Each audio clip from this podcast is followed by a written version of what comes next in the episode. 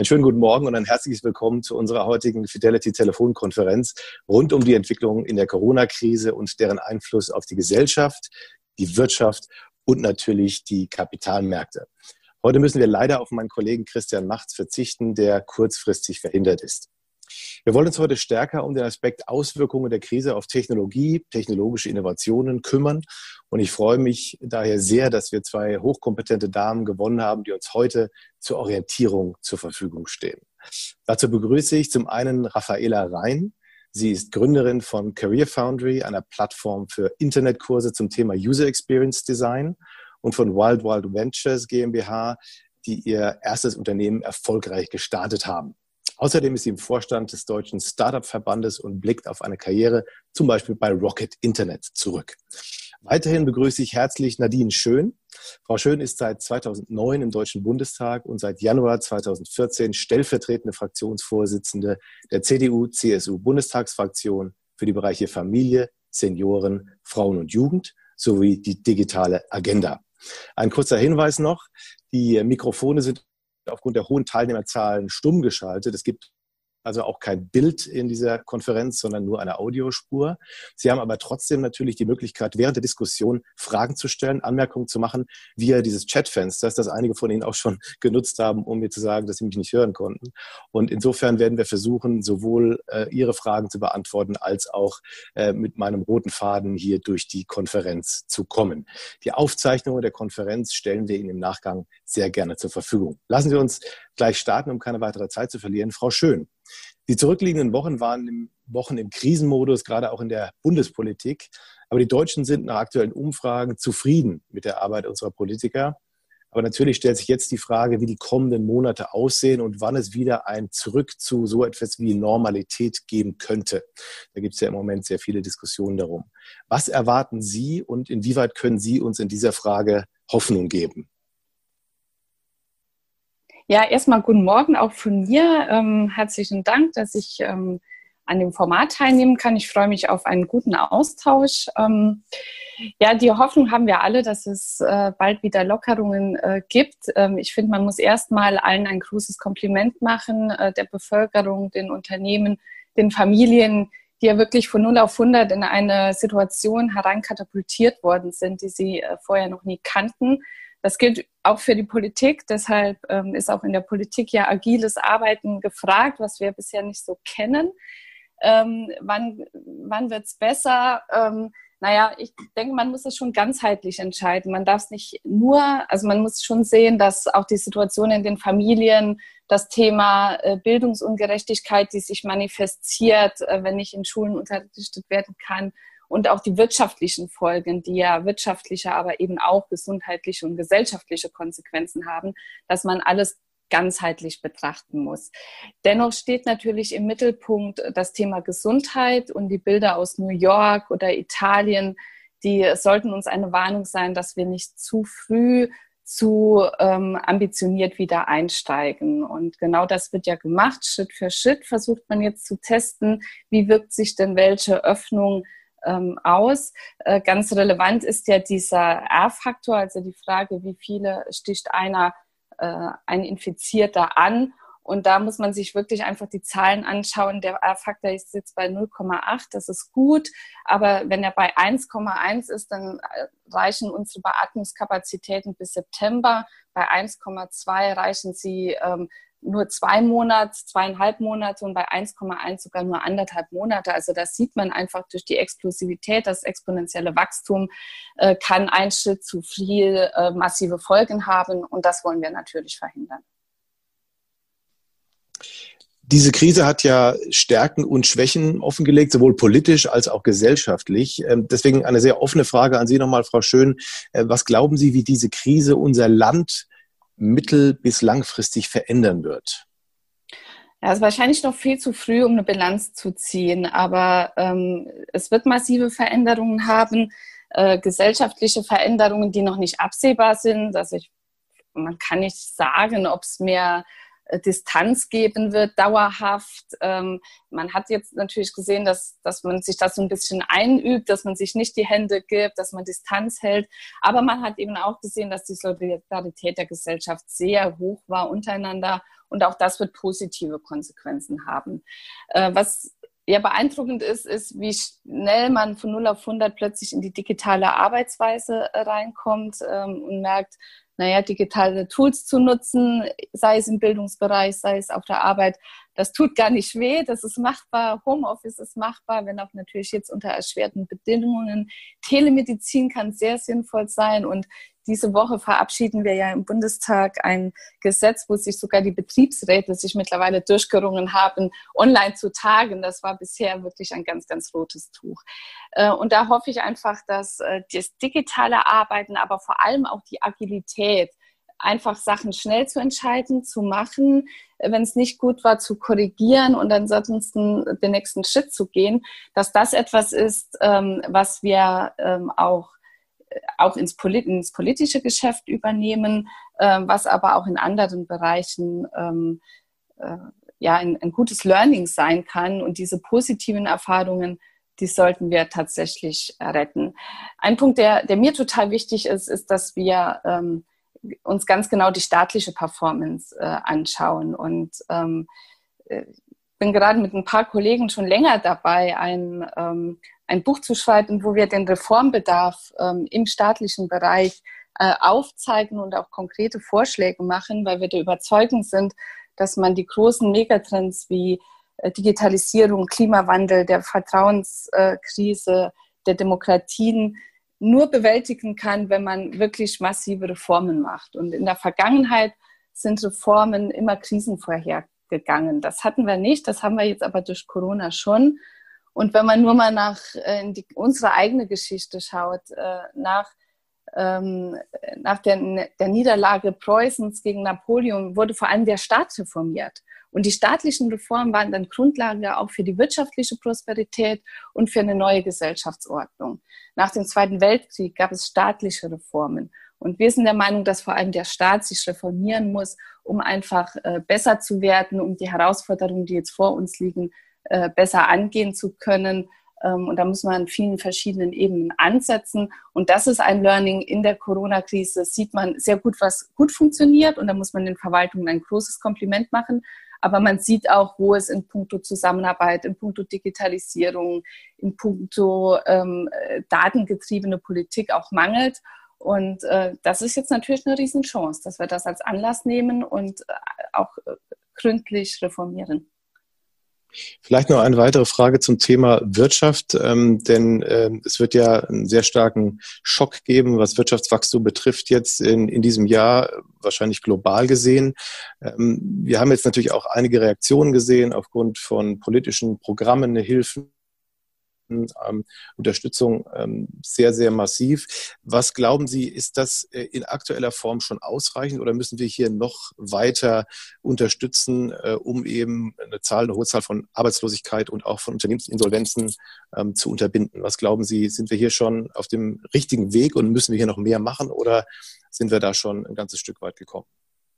Ja, also auch hier gilt, äh, vor vier Wochen haben wir über die ganzen Programme noch nicht gesprochen oder vor sechs Wochen und keiner hätte gedacht, dass wir so etwas brauchen in so kurzer Zeit in der Dimension. Was ich damit sagen will, auch die Politik hat da nicht irgendwie den, die Blaupause in der Schublade, die man jetzt rauszieht und genau weiß, was man jetzt wann machen muss.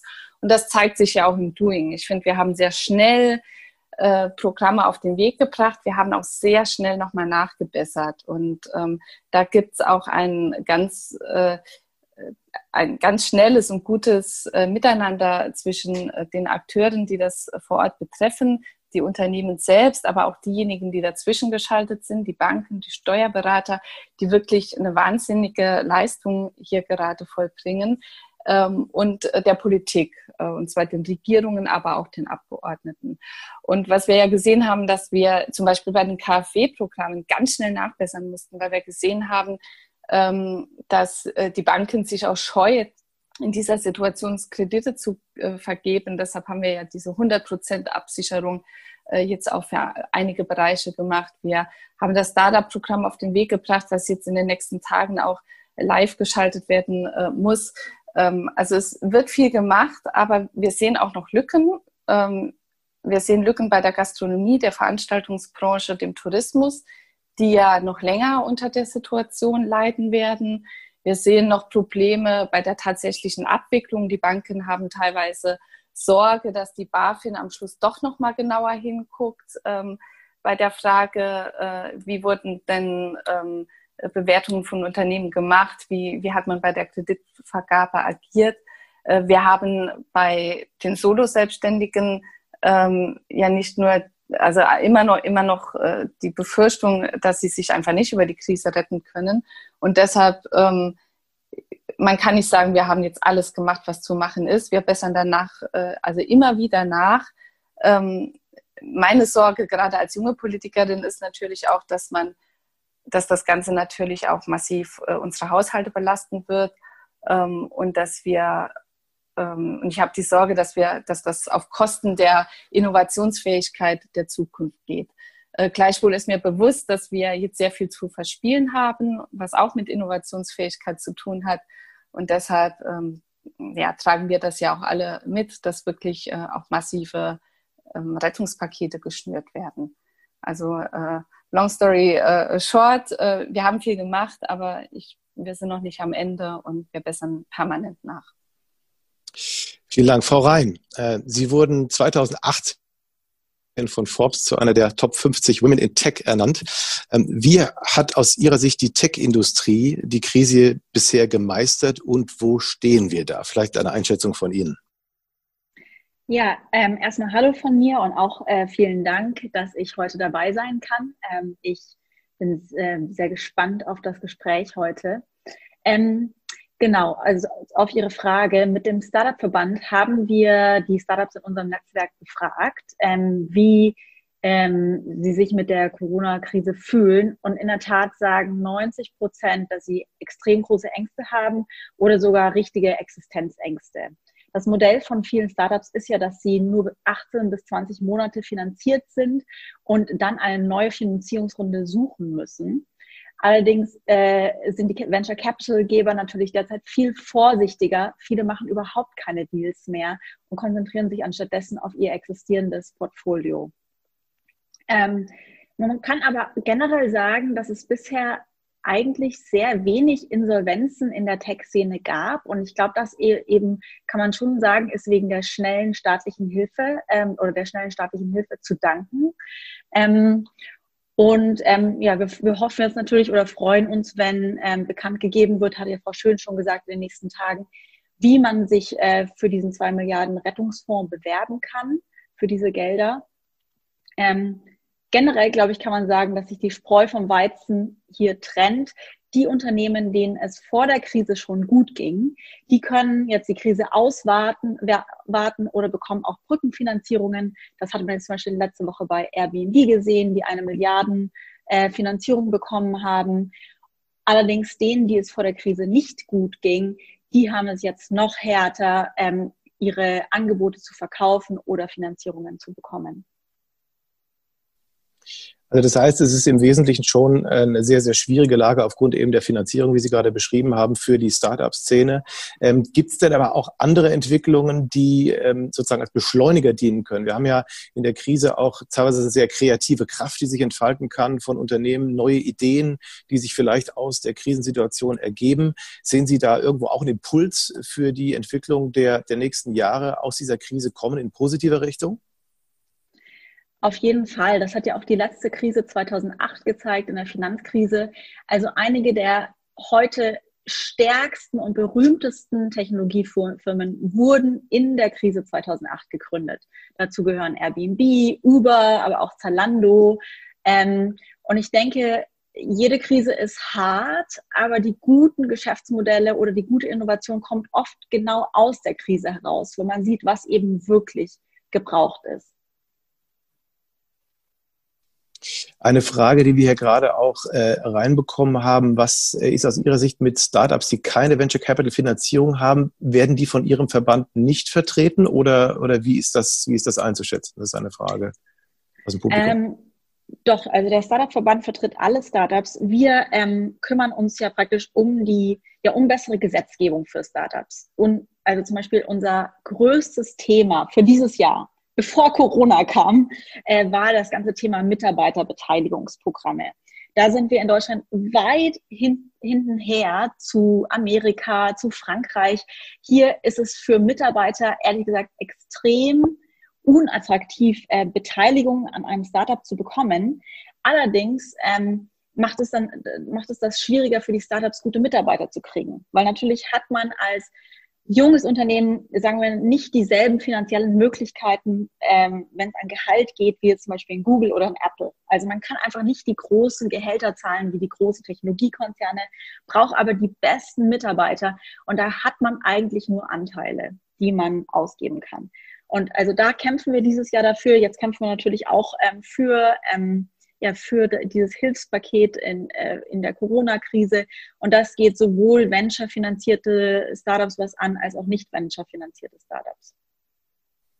Vielleicht dazu eine Anschlussfrage, Frau Schön, nochmal dieser, dieser Fonds, dieser zwei Milliarden schwere Fonds zur Unterstützung von Startups. Vielleicht können Sie da noch ein paar mehr Details geben insgesamt, ähm, wem der genau zugutekommt, wem man sich dafür bewerben kann und was die Kriterien sind.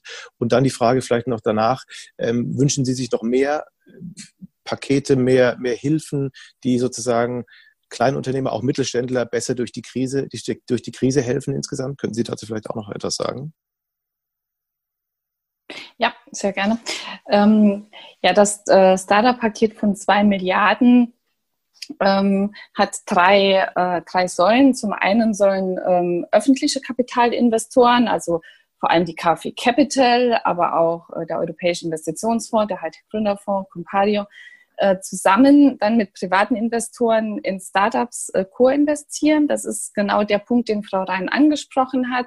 Die nächste, die Finanzierungsrunde läuft aus, die nächste ähm, äh, ist schwierig äh, zu realisieren, ähm, weil die ähm, Investoren zurückhaltend sind und da äh, kann der Staat helfen, aber schwierig ist ja immer, wenn der Staat alleine hilft, beziehungsweise ja, wenn, deshalb wollen wir das erstens über die KfW Capital steuern und äh, das halt in einem Matching-Fonds mit privaten Investoren machen.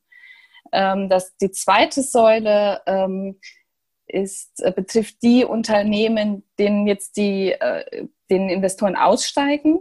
Ähm, und da ist ja die große Sorge, wer wird da einsteigen? Und äh, die Gefahr ist natürlich schon, dass gerade bei unseren Technologieunternehmen es auch einen, einen Brain Drain, einen Technologieabfluss gibt, wenn vor allem auch chinesische Investoren natürlich äh, einsteigen. Die sind ja sowieso sehr, sehr aktiv, auch auf den europäischen Märkten. Und da sollen Kaffee Capital und auch der EF in die Lage versetzt werden, diese Anteile mit zu übernehmen. Und der dritte Punkt betrifft erleichterte Finanzierungen von, ähm, mit Wagnis oder Eigenkapital für junge Startups, die äh, keine Wagniskapitalgeber haben oder auch für kleine mittelständische Unternehmen. Ähm, das läuft nicht über die KfW Capital, sondern über die KfW. Da werden die Kriterien gerade fixiert. Es gibt Vorbilder, zum Beispiel in NRW, äh, gibt es einen, ähm, ein Programm, äh, was mit Wandeldarlehen arbeitet. Ähm, das ist eine Möglichkeit, die, die auch für das Bundesprogramm realistisch wäre läuft dann aber auch mit den Landesförderbanken gemeinsam. Also das sind drei ganz konkrete Säulen. Äh, und da muss ich auch sagen, funktioniert die Zusammenarbeit auch zwischen Branche und Politik ganz gut. Ähm, die Hoffnung ist natürlich, dass man möglichst viele Startups damit auch, auch äh, retten kann. Denn äh, was wir ja vermeiden müssen, ist eben ein Technologie-, Wissens- äh, und, und äh, Wissensabfluss ähm, in andere, auch sehr dynamische Bereiche der Welt. Und viele Länder begreifen die Krise ja jetzt auch als Chance, äh, werden äh, explizit an, gehen raus, investieren. Ähm, und dem sollten, das sollten wir nicht nachstehen. Da müssen wir auch die gute wirtschaftliche Lage, die wir ja zum Glück haben in Deutschland im Vergleich zu anderen europäischen Ländern, auch nutzen, um diese Zukunftsunternehmen zu stärken. Vielleicht noch eine Anschlussfrage zum Thema Kooperation zwischen Unternehmen und Politik, gerade auch jetzt zum, im, zum Thema Virusbekämpfung, Verbreitung des Virus. Da gibt es ja äh, einige Apps, die hier in Arbeit sind, Zusammenarbeit äh, mit, mit Apple und Google und so weiter. Wie sehen Sie das, Frau Schön, insgesamt, ähm, die, die, ähm, dass da eine Chance existiert, hier mehr Kooperation zwischen Unternehmen und Politik zu bekommen? Ja, das, das brauchen wir äh, ganz dringend. Äh, wir sehen das ja auch bei Regulierung dass sie ähm, teilweise nicht so dynamisch ist, dass sie ähm, gerade den, den neuen Geschäftsmodellen der Digitalisierung gute Rahmenbedingungen bietet. Ähm, Gesetze werden heute halt noch gemacht wie vor 30 Jahren, ähm, äh, gut ausgearbeitet in einem Ministerium, äh, im Bundestag dann äh, verabschiedet. Ich würde mir hier wünschen, dass man von Anfang an ähm, auch den ganzen Zukunftsbereich, die Start-ups, Forscher, die schon ein Gefühl dafür haben, wie sich ein Bereich entwickelt, von Anfang an mehr einbindet und dass der Gesetzgeber selbst dann es äh, auch äh, schafft, ähm, von Anfang an zu antizipieren, was heißt denn das äh, dann für, im, im Endeffekt ähm, vor Ort, wenn man ein Gesetz umsetzt. Ähm, auch hier ist wieder eine Zusammenarbeit mit denjenigen notwendig, die das am Schluss umsetzen müssen. Und da gibt es ja auch äh, tolle digitale Tools, die einem da helfen würden. Es gibt Prozesse, die helfen. Unternehmen arbeiten ja mittlerweile auch äh, vernetzter, nicht mehr in Silos ähm, und ähm, mit, mit anderen zusammen kooperativ. Das muss eben auch der Staat machen. Und da sind die innovativen äh, Akteure wie die Start-ups, aber eben auch äh, Forscher, die einen Blick dafür haben, wie sich etwas entwickelt äh, total wichtige Akteure und die müssen wir viel früher, viel intensiver einbinden. Und ich denke, das ist eine Lehre aus Corona, weil wir hier eben auch sehen, dass es nichts bringt, in Silos zu denken, sondern dass alle Fragen vernetzt beantwortet werden müssen. Frau Rhein, Sie aus Unternehmenssicht, wie sehen Sie das Thema Zusammenarbeit zwischen Unternehmen und Politik, gerade wenn es um Ihren Bereich geht äh, in der Zukunft? Ähm, ja, auf jeden Fall total wichtig. Ähm, nicht nur in Corona, sondern auch in vielen anderen. Auch wir arbeiten jetzt ja mit im Startup-Verband, würde ich sagen, enger als je zuvor mit der Politik, um eben die ähm, Gesetzgebung auf den Weg zu bringen, die wichtig ist, uns in die praktisch nächste Phase der Digitalisierung zu bringen. Ähm, das ist einerseits, wie ich schon gesagt habe, das Mitarbeiterbeteiligungsprogramm, ähm, dann der Zukunftsfonds, ähm, und äh, genau, ich glaube, dass äh, wenn wir sagen, wir wollen wirklich international, ähm, ja, also auf internationaler Ebene mitkämpfen können in, in Sachen Digitalisierung und wollen einer der Vorreiter werden, dann brauchen wir Unternehmen den Staat, um uns zu helfen, diesen Schritt zu tun. Äh, wie sehen Sie das Thema, ähm, wenn es darum geht, dass ähm, amerikanische und chinesische Firmen natürlich versuchen, auch weltweit die interessantesten äh, vielleicht Startups auch zu finden und die interessantesten Unternehmen zu finden, um sich selbst an ihnen zu beteiligen oder diese gar sozusagen aufzukaufen? Äh, wie stehen Sie da zu dem Thema, dass diese Unternehmen vielleicht ein, ähm, eines größeren nationalen Schutzes bedürfen, um sie nicht sozusagen gleich aus dem Einzugsbereich, aus dem Nationalen zu verlieren und in äh, andere Regionen sozusagen äh, zu übergeben. Wie, wie sehen Sie dieses Thema? Ähm, sehr wichtig. Also wir haben das jetzt ja äh, ganz schön erlebt in der Corona-Krise mit der Firma CureVac, die ja sehr nah dran war, einen Impfstoff zu entwickeln, äh, die Präsident Trump kaufen wollte deswegen und die, die aber deutsche Gesellschafter hat, deutsche Investoren hat und wo dann beschlossen wurde, nein, das wird nicht nach Amerika verkauft, das bleibt in Deutschland. Wären da jetzt amerikanische Investoren drin, dann wäre das vielleicht eine ganz andere Geschichte gewesen. Und ähm, insofern ähm, denke ich, es ist wichtig, dass äh, wir mehr europäische Investoren äh, bekommen, die auch die späteren Finanzierungsrunden, die großen Finanzierungsrunden machen können. Bis jetzt ist es in der Tat so, dass viele der ganz großen Runden, also sagen wir mal ein N26, ein Get Your Guide, auch Flixbus, werden hauptsächlich von ausländischen ähm, Venture Capital Gebern gemacht. Und da geht also natürlich ich, das ja. Know-how dann ins Ausland oder auch die Profite, also die, der Gewinn bei, beim Verkauf gehen ins Ausland. Das heißt, wir haben noch nicht diese ähm, Unterstützung in Europa und vielleicht auch in Deutschland für die sozusagen Förderung von, von Startups und innovativen Unternehmen, die wir natürlich äh, sehen in, in China und den USA, wo das Ganze einen ganz anderen Stellenwert hat. Da müssen wir also noch äh, mehr dran arbeiten, wenn ich Sie richtig verstehe. Ja. und je, je innovativer das Unternehmen, desto schwieriger ist es, in Europa Förderung zu bekommen. Ähm, ja. Der, sagen wir mal, der deutsche Venture Capital Geber fragt gleich beim ersten Treffen, okay, wie machst du damit Geld?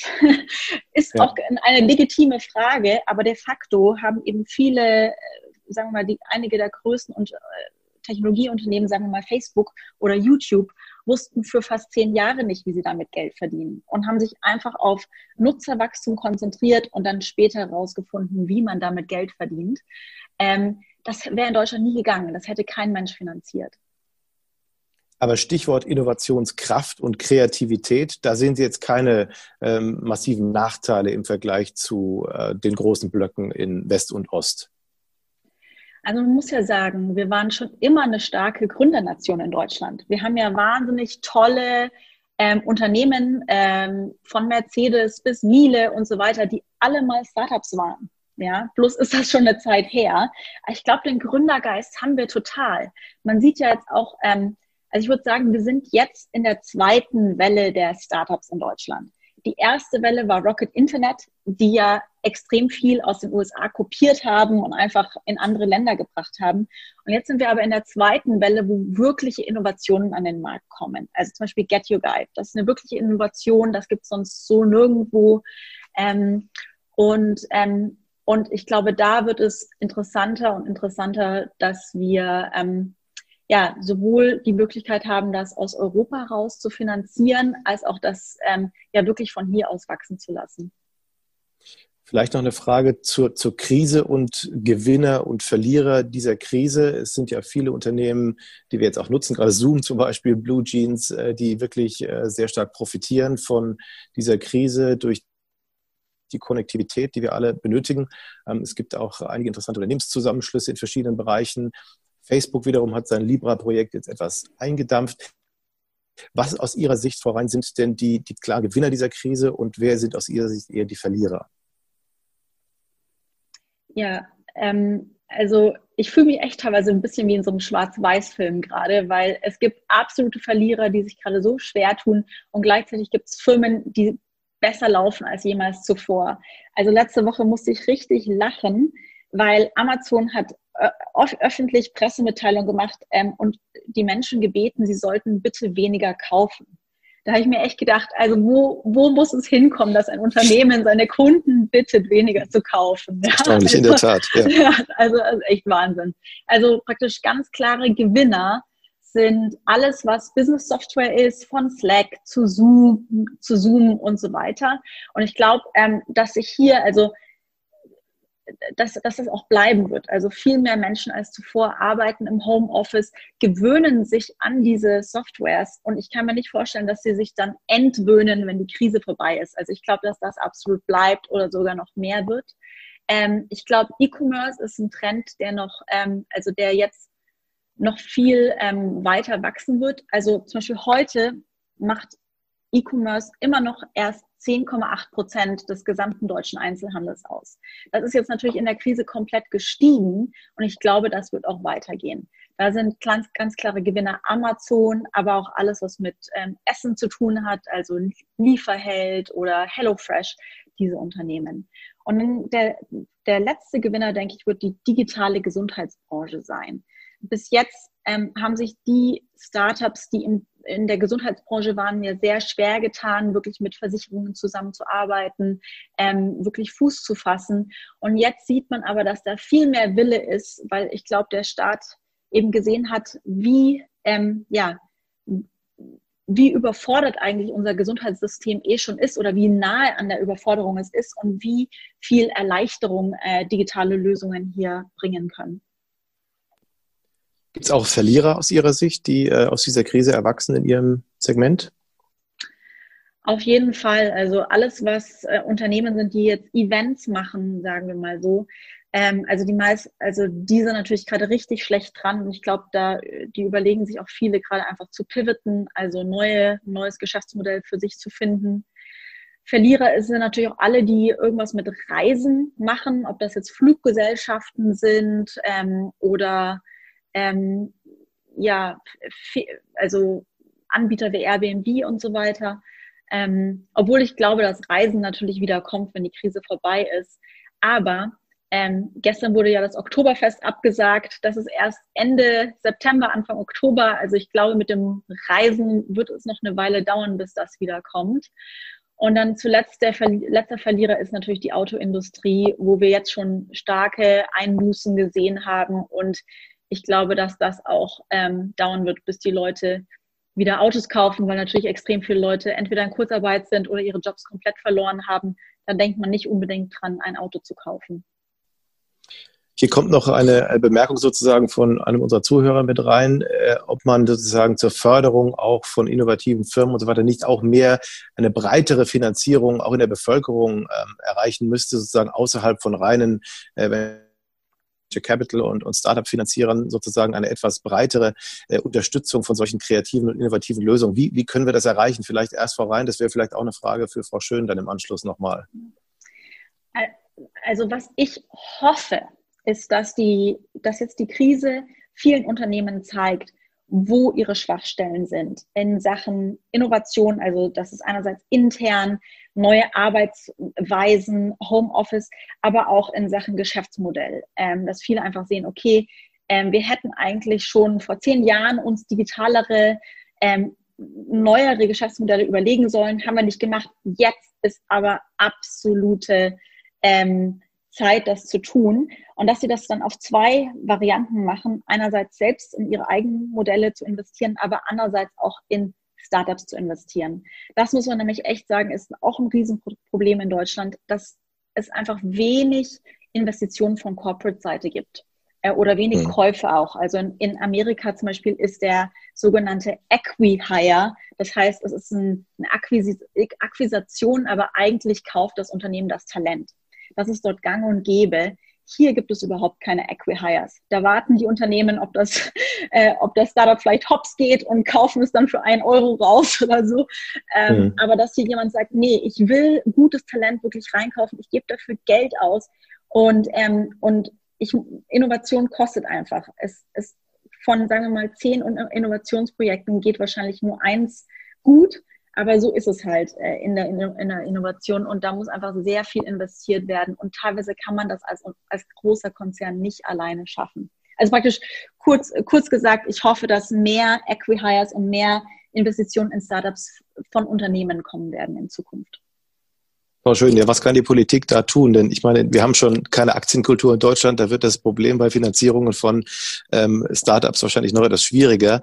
Aber Altersvorsorge grundsätzlich, die Krise hat natürlich jetzt wieder einen, einen, gewissen Rückschlag in dieser Frage gebracht. Aber was kann trotzdem getan werden, damit die Bevölkerung ein bisschen mehr auf die, auf eine breitere Basis auch vielleicht äh, investieren kann und demnach auch vielleicht etwas für die Altersvorsorge tun kann in dieser Frage? Ja, erstmal äh, kann ich alles unterstreichen, was Frau Rein gesagt hat. Ähm, eine Lösung äh, für diese Themen ist ja der Zukunftsfonds, den wir ja gerade parallel äh, vorbereiten und wo diese zwei Milliarden, die wir jetzt in der Corona-Krise in das Startup-Programm stecken, ja im Prinzip so ein Vorklapp ist für diesen Zukunftsfonds.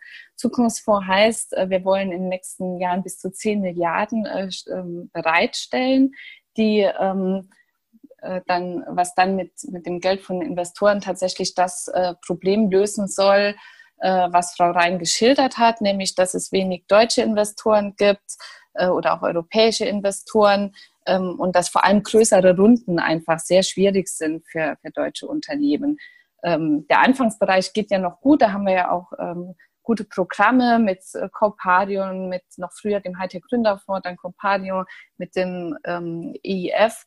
Ähm, aber die größeren Runden sind ja das, das Problem. Ähm, und äh, darauf soll dieser Zukunftsfonds eine Antwort geben, indem ähm, die Sachen, die es jetzt gibt, gehebelt werden oder auch, äh, wo es nochmal Wachstumsfazilitäten geben soll in dem aber auch, und das ist äh, der große Fortschritt, ähm, institutionelle Anleger motiviert werden sollen, in solche Fonds einzusteigen. Und äh, das ist unser großer Nachteil gegenüber vielen anderen Ländern. Äh, Norwegen, Dänemark haben Staatsfonds, ähm, und können damit wirklich sehr viel Kapital generieren für die eigene Wirtschaft, was aber auch weltweit investiert wird und dadurch der eigenen Bevölkerung ermöglicht, an den hohen Wachstumsraten in anderen Regionen der Welt zu partizipieren.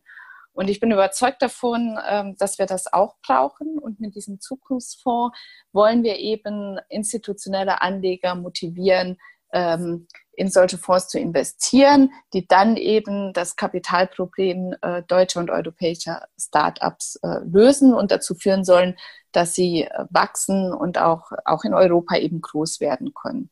Das schlägt so ein bisschen die Brücke zu der Frage, wie viel mussten der Staat da machen? Ähm, die, für uns ist als Union wichtig, dass diese, diese, ähm, dieser Fonds total marktkonform agiert und dass der Staat da nicht selbst reingeht, sondern im Prinzip das staatliche Geld über die KfW Capital in Fonds investiert wird und die dann die Marktakteure sind. Ähm, das äh, halte ich für wichtig, um, um auch äh, Vertrauen im Markt zu schaffen ähm, und eben die, die vielen Vorteile, die das Ganze bietet, auch optimal nutzen zu können. Das Thema äh, Equihire, was Frau Rhein angesprochen hat, also wieso investieren eigentlich unsere Unternehmen so wenig in Startups, das äh, beobachten wir ja schon länger. Das hat sich äh, gebessert, finde ich, in den letzten Jahren. Es gibt jetzt wirklich viele Mittelständler, die äh, offensiv den Kontakt zu Startups suchen. Äh, leider oft mit dem Ergebnis, dass sie eher kaufen und nicht, nicht kooperieren oder investieren. Ähm, aber auch das ist ja, kann ja interessant sein für ein Startup. Ähm, ich fände es spannend, die beiden Akteure, Startups und äh, ich sag mal klassische Unternehmen mit den Hochschulen zu verbinden und dann über Hochschulfonds zu arbeiten, weil dann auch Unternehmen sich die besten Lehrstühle, die besten ähm, Wissenschaftler und auch äh, äh, Innovatoren raussuchen können, weil die Studenten dann eine Motivation hätten, nicht nur darüber nachzudenken, in welches Unternehmen man geht, sondern vielleicht darüber nachzudenken, selbst was zu gründen und dann eben gleich mit den relevanten Partnern verknüpft werden. Das funktioniert ebenfalls in anderen Ländern gut und wäre eine Option ähm, auch, auch für unser Land. Ähm, und jetzt hoffe ich, dass ich Ihre Fragen alle beantwortet habe. Ich glaube, da war am ja. Schluss, hatten Sie noch eine angehängt. Das war soweit ich weiß, erstmal ähm, okay. alles geantwortet. Wir gehen mal, wir gehen mal einen, einen Schritt weiter.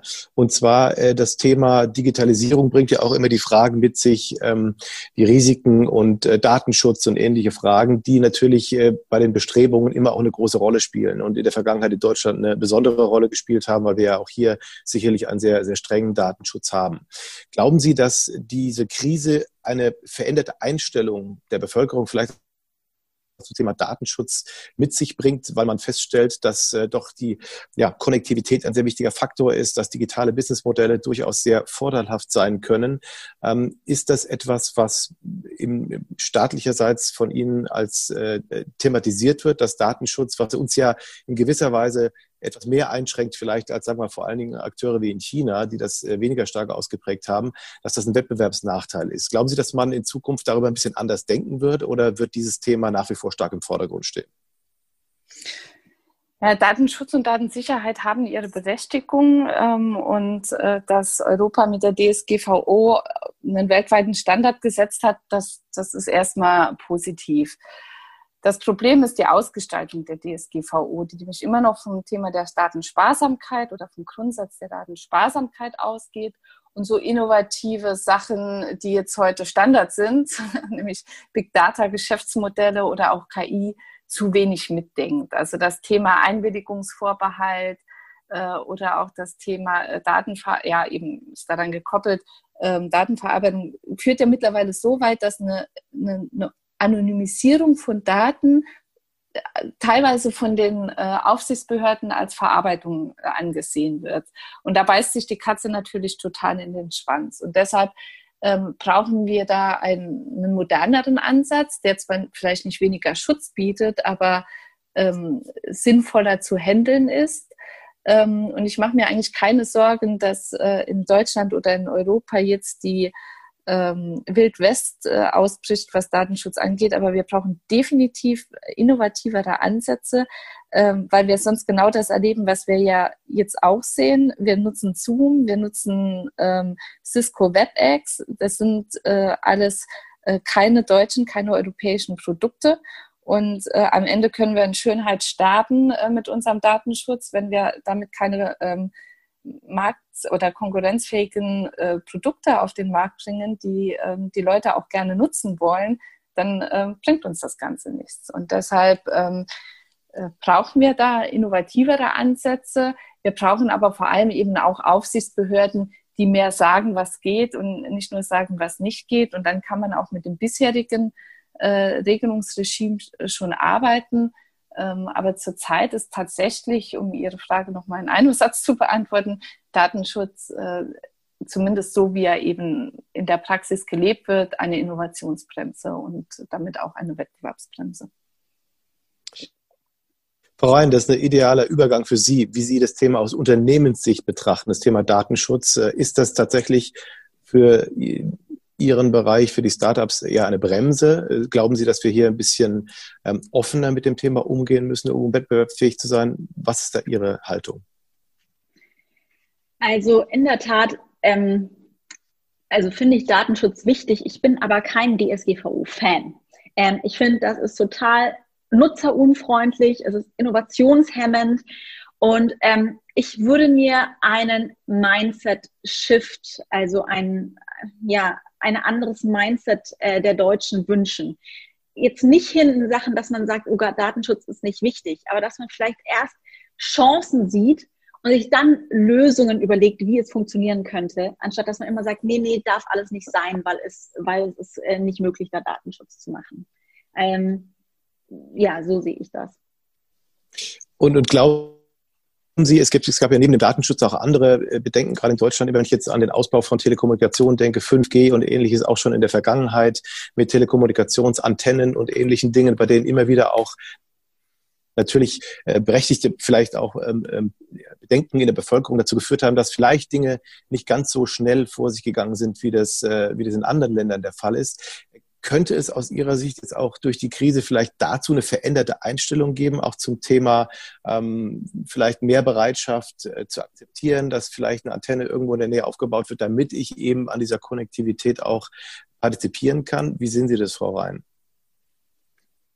Ich würde es mir wünschen. Ähm, wir sehen es auf jeden Fall im digitalen Gesundheitsbereich, dass da jetzt durch die Krise auf einmal Dinge möglich äh, werden, ähm, die davor unmöglich waren. Also zum Beispiel ist ja diese Woche die, die äh, neue Richtlinie des, ähm, ja, dass eben Apps auch durch, ähm, durch die Krankenkasse gezahlt werden konnten, endlich, ähm, ähm, ja, endlich durchgegangen und das hat ewig gedauert. Also da sieht man es, ähm, ob, sich, ob sich praktisch das Mindset der Bevölkerung so schnell ändern wird, bezweifle ich. Aber ähm, ich würde es hoffen, dass wir praktisch ja weniger äh, sofort alles, äh, also weniger Neinsager sind und eben mehr Chancen sehen und uns dann die Lösungen überlegen. In anderen Bereichen gibt es ja vielleicht mehr Bereitschaft, Stichwort kontaktlose Zahlungen und so weiter, die ja vielleicht vorher in Deutschland auch nicht so angenommen wurden und jetzt vielleicht durch die Krise auch ähm, äh, durch das Virus bedingt sozusagen äh, mehr, mehr Umsetzung finden. Eine andere Frage kommt noch von einem Zuhörer hier, der, der fragt, was für einen Stellenwert digitale Währungen ähm, in Zukunft haben werden äh, in in der deutschen Gesellschaft, vielleicht auch in Europa. Ähm, Frau Rhein, wie sehen Sie das Stichwort digitale Währungen und ähm, ähm, was glauben Sie, was da in Deutschland in Zukunft passieren wird? Gute Frage. Also alles in allem bin ich kein Fan von digitalen Währungen. Ähm, ich denke, es ist eben ein starkes Spekulationsobjekt, hat keinen unterliegenden Wert. Ähm, wenn man spekulieren will und sich gut darin auskennt, kann man das machen. Ähm, aber wie stark das kommt, also be bezweifle ich. Also da, ich glaube, wenn man da, also bin ich konservativ, kann man sagen. Ähm, ich, ich würde eher in, in, also wenn man was, was Stabiles will, weiterhin in Gold investieren. Okay, vielleicht war es jetzt auch nicht unbedingt die Frage nur nach dem Investieren in diese, diese Assets, sondern einfach im Prinzip, dass sie in Zukunft als Zahlungssystem genutzt werden können. Äh, tatsächlich, aber wenn diese Bedenken mal ausgeräumt sind, dass es Spekulationsobjekte sind und wenn sie sozusagen so stark im Wert schwanken. Das äh, war vielleicht die, der Hintergrund der, des Gedankens. Frau Schön, noch eine Frage zum Thema staatliche Eingriffe ähm, in Schlüsselindustrien. Es gibt ja immer jetzt auch das Thema, dass ähm, teilweise sicherheitsrelevante Schlüsselindustrien vielleicht verstaatlicht werden sollen oder ähm, dass der Staat zumindest mehr Zugriff und Eingriff darauf haben soll. Ähm, bereitet Ihnen das Sorge in gewisser Weise, die Debatte um solche Verstaatlichungen oder wie sehen Sie das?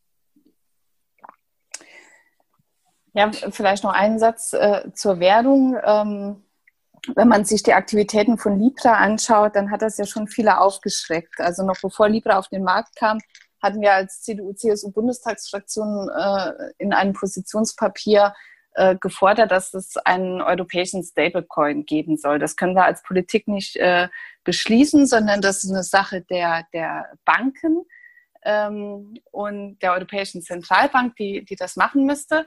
Ähm, aber ich bin überzeugt davon, dass äh, und es ist ja auch, man sieht es ja schon, die Chinesen arbeiten ebenfalls an einem äh, an einem Stablecoin und wir können ja weder wollen, dass wir jetzt ähm, den Geldstandard durch ähm, amerikanische äh, Plattformen festlegen lassen wollen, noch können wir wollen, dass die neue digitale Weltwährung äh, aus China äh, stammt. Und deshalb bin ich überzeugt davon, dass wir einen eigenen Geldstandard brauchen ähm, in Europa. Wie viel dann ähm, es betrifft, äh, hat aber vor allem eben auch, auch äh, wirtschaftliche und Souveränitätsgründe. Ähm, die, ähm, die Frage zur, zur, äh, zur Verstaatlichung von Unternehmen, naja, grundsätzlich ist der Staat halt nicht der bessere Unternehmer. Das ist, das ist völlig klar. Das ist ähm, äh, wirklich nur eine Lösung in den äh, kritischen Bereichen, wo eben versucht wird, von internationalen Investoren Einfluss auf unsere ähm, kritischen Infrastrukturen oder eben auch Schlüsselindustrien. Ähm, äh, man, man, versucht eben Einfluss darauf zu bekommen ähm, und ähm, ist ein Instrument, was ganz äh, vorsichtig nur genutzt werden sollte. Ähm, wir arbeiten ja gerade parallel ähm, im Bund auf, auf Regierungsseite und jetzt auch im Parlament äh, an, am Außenwirtschaftsgesetz, was ja genau diese Fragen eben auch stellt. Und ähm, sind da der Meinung, dass man sehr behutsam agieren muss, ähm, aus den genannten Gründen. Prima. Hier gibt es noch eine Frage zum Thema Digitalisierung insgesamt auch in der Behördenstruktur in Deutschland, was Ämter betrifft und ähnliche Dinge. Da sind wir ja relativ weit hinten dran. Ähm, Gibt es da jetzt vielleicht einen Push, dass die Verwaltung auch noch ähm, deutlich stärker digitalisiert werden muss, wie das ja in anderen Ländern teilweise der Fall ist? Was ist da die Voraussetzung dafür? Es gibt ja das Online-Zugangsgesetz, was den ganzen Prozess der Digitalisierung äh, zwischen Bund, Ländern und Kommunen in allen Bereichen vorantreibt. Ähm, das ist ein Mammutprojekt. Durch den Föderalismus ist das eben besonders äh, schwierig. Aber das ist eins der entscheidenden Punkte dafür, dass wir überhaupt ähm, ja, eine staatliche Performance haben. Man sieht das ja jetzt bei Corona auch, wenn das RKI die Meldungen von den Gesundheitsämtern per Fax bekommt und dann noch in eine Tabelle eintippen muss, dann sind das einfach Strukturen, die ähm, vorsichtig Etwas abenteuerlich. Nicht mehr, nicht mehr zeitgemäß sind. Genau, und dann liegt es ja auf der Hand, dass man da eben äh, neue, neue Formen der Zusammenarbeit auch über Ebenen hinweg finden muss äh, und dass das OZ, die OZG-Umsetzung schnell vorangetrieben ähm, werden muss. Die gibt im Prinzip schon in den meisten Bereichen die richtigen Antworten äh, und mit ähm, mit dem neuen CIO des Bundes, der ja im nächsten, in der nächsten Woche seine Arbeit aufnimmt, haben wir da auch einen echten Ansprechpartner, äh, also einen echten, einen echten äh, guten Akteur, der das vorantreiben wird und der auch die an den Stellschrauben, ähm, wo es noch nicht gut läuft, noch nachbessern wird. Ähm, in Österreich äh, sind ja auch österreichische Zuschauer dabei. Ich finde, die haben das schon super gemacht. Die sind uns ja beim Thema ähm, E-Government wirklich weit voraus und äh, da müssen wir deutlich nachbessern, ähm, sonst äh, werden wir auch einfach zu langsam in Deutschland. Frau Rhein, lass mich mal eine andere Frage noch stellen zu Ihren, zu Ihren Startups. Sie haben viel Erfahrung gesammelt äh, mit dem Thema New Work. Mit dem Startup Vitaloot wollten Sie ein Millionengeschäft von zu Hause aus erschaffen. Ähm, welche Tipps haben Sie denn für, für, für ähm, ein Führen eines Unternehmens remote, also von, von zu Hause? Das ist ja ein Modell, was jetzt sozusagen erzwungenermaßen vielfach äh, praktiziert wird. Aber ähm, können Sie uns da vielleicht noch ein paar mehr äh, Erfahrungsberichte geben? Genau, also mein Unternehmen ist komplett remote. Also das heißt, wir haben, ähm, wir arbeiten von überall aus. Ähm, und witzigerweise vor Corona waren wir damit wirklich totale Außenseiter. Jetzt seit Corona kriegen wir total viele Anfragen äh, dazu und wie das funktioniert. Also ich würde folgende drei Tipps äh, mit auf den Weg geben. Erstens, überkommunizieren. Also es ist total wichtig, dass jeder seine Rolle versteht und seine, vor allem seine Ziele gut versteht. Und dafür braucht man einfach eher mehr Kommunikation ähm, als im Office, ähm, als weniger. Dann zweitens ähm, würde ich ähm, oder funktionieren für uns kürzere Projektzyklen sehr gut. Natürlich, wenn man ähm, das, die Projektzyklen kürzer hält, kann man besser sicherstellen, dass die Projekte in die richtige Richtung gehen, dass sie äh, gut laufen ähm, ohne Micromanagement machen zu müssen. Weil das natürlich, sagen wir mal, viele, die das jetzt äh, Remote Work nicht genutzt sind, verfallen gerne in Micromanagement. Das ist aber nicht unbedingt gut für die Produktivität und Innovation. Also würde ich eher sagen, ja, kürzere Projektzyklen sind da die bessere Wahl. Und dann drittens, ähm, die sozialen Verbindungen auch online zu pflegen. Also es könnte zum Beispiel sein, dass man mit dem Team eine Mittagspause über Videocall macht oder ein Afterwork über Videocall macht, aber dass das Team sich eben nicht äh, allein fühlt, sondern weiterhin ähm, Teil eines Teams äh, fühlt. Das wäre natürlich gut, wenn man solche Dinge dann sozusagen auch über die Corona-Krise hinaus dann äh, institutionalisieren könnte. Es gibt ja einige, die Bedenken haben, dass das Remote Working oder Working from Home nicht das gleiche ist jetzt in dieser Krise, wie wenn es dann sozusagen zum Standard, zur Normalität wird. Ähm, da gab es ja auch Bedenken, was vielleicht Produktivität der Mitarbeiter betrifft. Also ich kann feststellen, dass äh, bei mir das eher zugenommen hat im, im, im Homeoffice, liegt aber vielleicht auch an der Krisensituation insgesamt. Ähm, insofern äh, wäre auch Ihr Appell sozusagen, das ein, als ein Teil jetzt in Zukunft eines äh, ganz normalen Unternehmensmodells zu begreifen, auch für diejenigen, die sonst sich im, im Office-Bereich wiederfinden? Ja, ich habe äh, letzte Woche gelesen, dass die Mehrheit äh, der Mitarbeiter sehr zufrieden ist im Homeoffice und ähm, 66 Prozent hoffen, dass auch nach der Krise sie weiter im Homeoffice bleiben können. Und ich glaube schon, dass das bedeutet, dass die Unternehmen äh, sich überlegen müssen, wie sie das möglich machen können, um ähm, gute Talente zu halten oder auch weiterhin gute Talente zu bekommen. Also ich glaube, es, wir, es, wir, es ist ja schon länger der Trend, dass Unternehmen sich mehr und mehr an die Bedürfnisse und Wünsche der Mitarbeiter ähm, anpassen müssen, um überhaupt äh, die, die, guten Fachkräfte zu bekommen. Und ähm, wenn mehr Homeoffice gefragt ist, dann glaube ich, werden die Unternehmen sich äh, dementsprechend anpassen müssen. So, nochmal kurz die, der Appell an die Zuhörer, wenn Sie noch eine Frage haben. Wir haben jetzt noch ein paar Minuten. Ich habe die meisten Fragen, die reingekommen sind, schon in das Gespräch versucht zu integrieren. Bitte jetzt vielleicht noch eine Frage stellen. Ich würde gerne eine Abschlussfrage stellen, nochmal an Frau Schön. Und zwar in eine etwas andere Richtung, ähm, denn das Thema Nachhaltigkeit und Klimaschutz, das war ja vor der Krise in Anführungszeichen auch ein sehr starkes und wichtiges Thema für äh, sowohl für die politischen Beobachter als auch für die Gesellschaft in Deutschland. Glauben Sie, dass dieses Thema jetzt eher einen Rückschlag bekommen hat durch die Krise, weil wir jetzt einfach die Konzentration auf andere Bereiche wenden müssen und vielleicht auch die finanziellen Mittel ähm, eher in diese Richtung der Krisenbewältigung gehen müssen? Oder glauben Sie, dass das Thema Nachhaltigkeit, Klimaschutz künftig eher eine noch stärkere Bedeutung haben wird in Anbetracht ähm, dieser Krise? Was ist da Ihre, Ihre Meinung? Ja, die Gefahr besteht, dass es an Wichtigkeit verliert, nicht nur in Deutschland, sondern äh, weltweit. Ähm, aber das sehe ich tatsächlich als, als Gefahr, äh, was uns nicht passieren sollte. Ähm, der Vorteil dieser Klimabewegung ähm, war ja, dass wirklich äh, alle Bürgerinnen und Bürger, alle Staaten, alle Entscheidungsträger sich auch intensiv äh, auch mit den wissenschaftlichen Erkenntnissen ähm, beschäftigt haben. Ähm, und nicht nur wir haben mit unserem Klimakonzept ja auch versucht, eine ganzheitliche Antwort äh, darauf zu geben. Was können wir in unserer Verantwortung runtergebrochen auf die einzelnen Bereiche denn beitragen, um unsere Ziele zu erreichen? Ähm, das ist ein komplexer Prozess, weil der ja auch nicht nur in Deutschland äh, geschehen muss, sondern weltweit äh, und dann aber auf jeder Ebene auch nochmal heruntergebrochen werden muss auf die einzelnen Bereiche.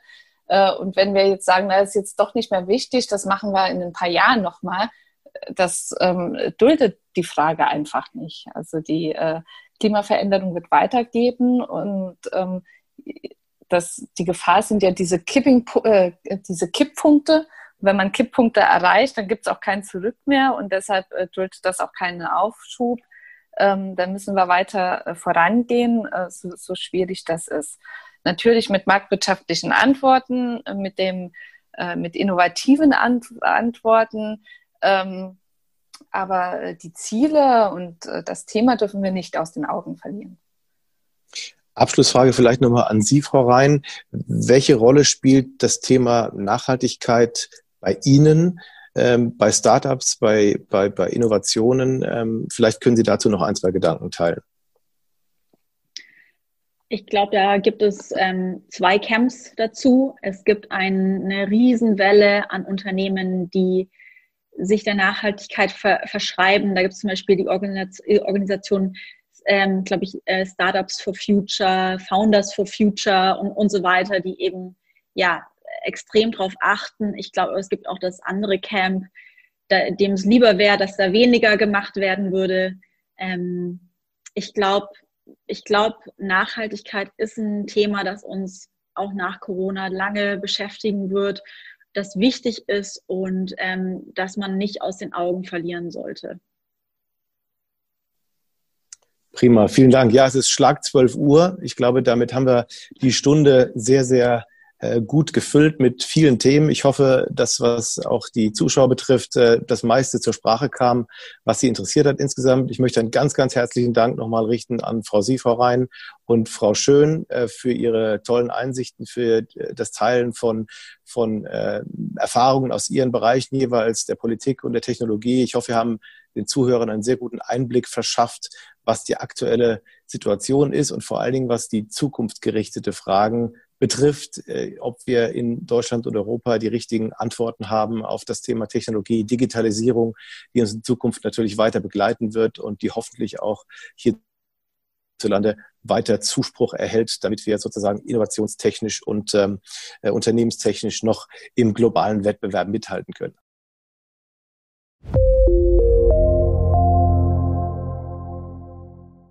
Wertentwicklungen in der Vergangenheit sind keine Garantie für zukünftige Erträge und Ergebnisse. Der Wert von Anteilen kann schwanken und wird nicht garantiert. Anleger werden darauf hingewiesen, dass insbesondere Fonds, die in Schwellenländern anlegen, mit höheren Risiken behaftet sein können. Die dargestellten Standpunkte spiegeln die Einschätzung des Herausgebers wider und können sich ohne Mitteilung darüber ändern. Daten und Informationsquellen wurden als verlässlich eingestuft, jedoch nicht von unabhängiger Stelle überprüft. Eine detaillierte Beschreibung der mit den jeweiligen Fonds verbundenen Risiken finden Sie in den entsprechenden Fondsprospekten. Fidelity übernimmt keine Haftung für direkte oder indirekte Schäden und Verluste. Weitere Informationen finden Sie unter fidelity.de.